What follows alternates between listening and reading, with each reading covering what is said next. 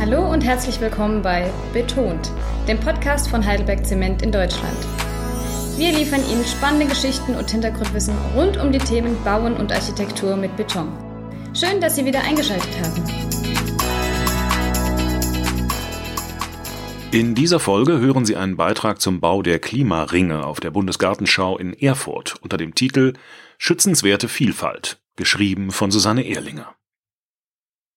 Pflanzen aus unterschiedlichen Klimazonen wachsen in den neuen Klimaringen, die für die aktuelle Bundesgartenschau vor dem Wüsten- und Urwaldhaus Danakil in Erfurt geschaffen wurden.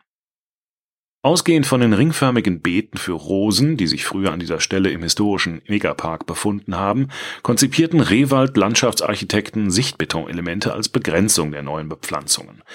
Innerhalb der weißen Segmente, die im Boden zu großen kreisförmigen Beetumrandungen zusammengesetzt sind, sind Ausschnitte aus der Pflanzenwelt verschiedener prägnanter Vegetationszonen zu sehen. Jeder der Ringe symbolisiert dabei beispielhaft eine Zone, die auf der Erde vorkommt. Voraussetzung für die Auswahl der Pflanzen war, dass sie sich in einer Gegend mit gemäßigtem Klima wie in Erfurt auch im Freien hegen und pflegen lassen. So finden sich in den Sichtbetonringen Gewächse, die sich in ariden, also sehr trockenen Gegenden verbreiten etwa winterharte Kakteen, sogenannte Opuntien, aber auch üppige Pflanzen, Gehölze und Sträucher, die in humiden, feuchten Gebieten zu Hause sind. Mit ihrer Freiraumgestaltung führte das Team des Landschaftsarchitekturbüros die Thematik des Danakil-Hauses, das mit einem Wüsten- und einem Urwaldbereich extreme Klimazonen zeigt, bis in den Außenbereich. Manche der Segmente zeigen florale Muster und Strukturen an der Sichtbetonoberfläche, die die unterschiedlichen Zonen grafisch aufgreifen. Besucherinnen und Besucher erkennen etwa das Blatt einer Monstera, die als tropische Zimmerpflanze der 1950er Jahre derzeit eine Renaissance erlebt, oder sehen Strukturen von Algen oder bestimmten Flechten, die heute am meisten gefährdete Organismengruppe Mitteleuropas, die bestimmte karge Vegetationszonen charakterisieren die Vorbereitung des Untergrundes erfolgte durch das Gartenbauunternehmen Lindenlaub aus Weimar. Die Landschaftsbauer holten das auf Betonfertigteile spezialisierte Unternehmen Rupp Betonerzeugnisse mit ins Boot, das die vom Landschaftsarchitekturbüro entworfenen Klimaringe in der gewünschten hohen Sichtbetonqualität SB4 ausführen konnte der Beton kommt von der Heidelberger Beton GmbH Region Nordost, die rund 110 Kubikmeter selbstverdichtenden Beton SVB aus ihrem Lieferwerk in Saalfeld nach Neustadt-Orla transportierte.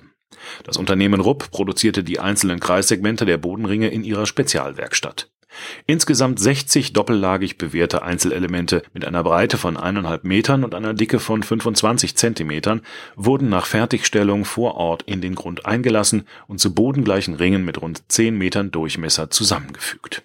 Teilweise wurden die Ringe mit Spezialelementen verbunden Dafür waren Betonfertigteile in Sondergrößen nötig, die bei einer Breite von 3,60 Meter und einer Länge von 5,50 Meter aufgrund eines Meters Überbreite nachts per Schwerlasttransport nach Erfurt transportiert werden mussten. Für die Nutzung als öffentlich zugängliche Beetumrandung produzierte der Fertigteilhersteller den weißen Sichtbeton mit rutschhemmender Oberflächenstruktur, relativ glatt, aber mit einer gewissen Rauigkeit Normalerweise produziert Matthias Rupp mit seinem Team die Matrizen für strukturierte Betonoberflächen selbst aus Gummi oder Polyurethan. Für die gewünschten Motive der Sichtbetonfertigteile für die Buga wählten die acht Mitarbeitenden des auf Spezialanfertigungen ausgerichteten Unternehmens eine andere Technik.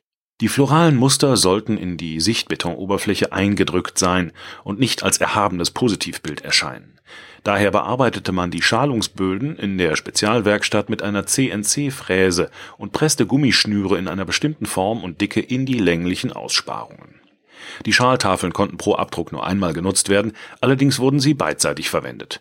Die geeignete Rezeptur für den selbstverdichtenden Beton SVB wurde von Sandra Dörfel, Bereichsleiterin bei der Betotech Baustofflabor GmbH, für diesen Auftrag entwickelt Anhand von Mustern entschied sich der Auftraggeber für eine Ausführung der Bauteile in einem mit dem Weißzement Ital Bianco gefertigten Beton, mit dem man sich dem gewünschten Weißton maximal annäherte.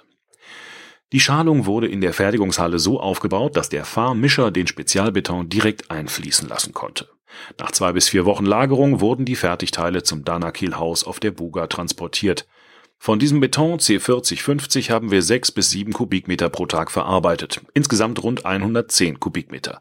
Relativ schnell haben die Ausbreitmaße gestimmt, nur anfangs mussten wir mit Fließmittel etwas justieren, erinnert sich Matthias Rupp an die Betonage. Ein anspruchsvoller Beton in sehr hoher Qualität, meint der Bauingenieur, der seit 20 Jahren selbstständig ist und seine Spezialelemente aus Beton deutschlandweit liefert. Es klappte problemlos, ich hatte mehr Schwierigkeiten erwartet. Tatsächlich realisiert Matthias Rupp mit der Heidelberger Beton nun bereits den nächsten öffentlichen Auftrag, Außenmobiliar für einen Schulgarten in Bremen. Zum Abschluss folgt jetzt noch eine kurze Hintergrundinformation zum Danakil-Haus in Erfurt. Die Danakil-Wüste ist Namensgeber eines Wüsten-, aber auch Urwaldhauses, das als neues Highlight auf der aktuellen Buga in Erfurt den Besuchern den Variantenreichtum der Natur nahebringen möchte. Das Haus ist für die Stadt auch ein Wirtschaftsfaktor. Allein für das Danakil rechnet Erfurt in den Jahren nach der Buga im dauerhaft geöffneten Egerpark mit jährlich über 100.000 Besuchern. In beiden extremen Vegetationszonen, die das Danakil-Haus erlebbar machen, spielt Wasser eine zentrale Rolle. Mit allen Sinnen können die Besucher in der künstlich nachempfundenen Atmosphäre unterschiedliche Klimazonen nachvollziehen. Während im warmen, feuchten Regenwald der Konkurrenzkampf um die Sonnenstrahlen tobt, lechzen die Wüstenbewohner nach Wasser. Die besagte Danakil-Wüste, die sich als Senke von Äthiopien bis Somalia an der Küste des Roten Meeres erstreckt, war ehemals fruchtbar und gilt als Wiege der Menschheit. Heute ist sie eine der unwirtlichsten und heißesten Regionen der Welt. Die verschiedenartige Vegetation im Innern des Gebäudes und seine Umgebung wurden von Rewald Landschaftsarchitekten aus Dresden konzipiert. Neben den Klimaringen, die die Bepflanzung unterschiedlicher Vegetationszonen zeigen, legten die Landschaftsarchitekten auf der anderen Seite des Danakil-Hauses einen Klimawald mit Bäumen an, an denen jeweils deren unterschiedliche Funktion für das Klima didaktisch erläutert wird den Objektsteckbrief, eine Auswahl an Bildern sowie weiterführende Informationen und Links zu diesem Objekt finden Sie in der Kontext-Printausgabe mit dem Thema Transformation oder auch online auf kontext.heidelbergzement.com.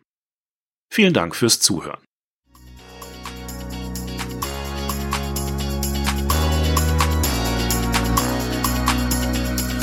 Wenn Ihnen unser Podcast gefällt, dann abonnieren und liken oder schreiben Sie uns, welche Themen Sie interessieren.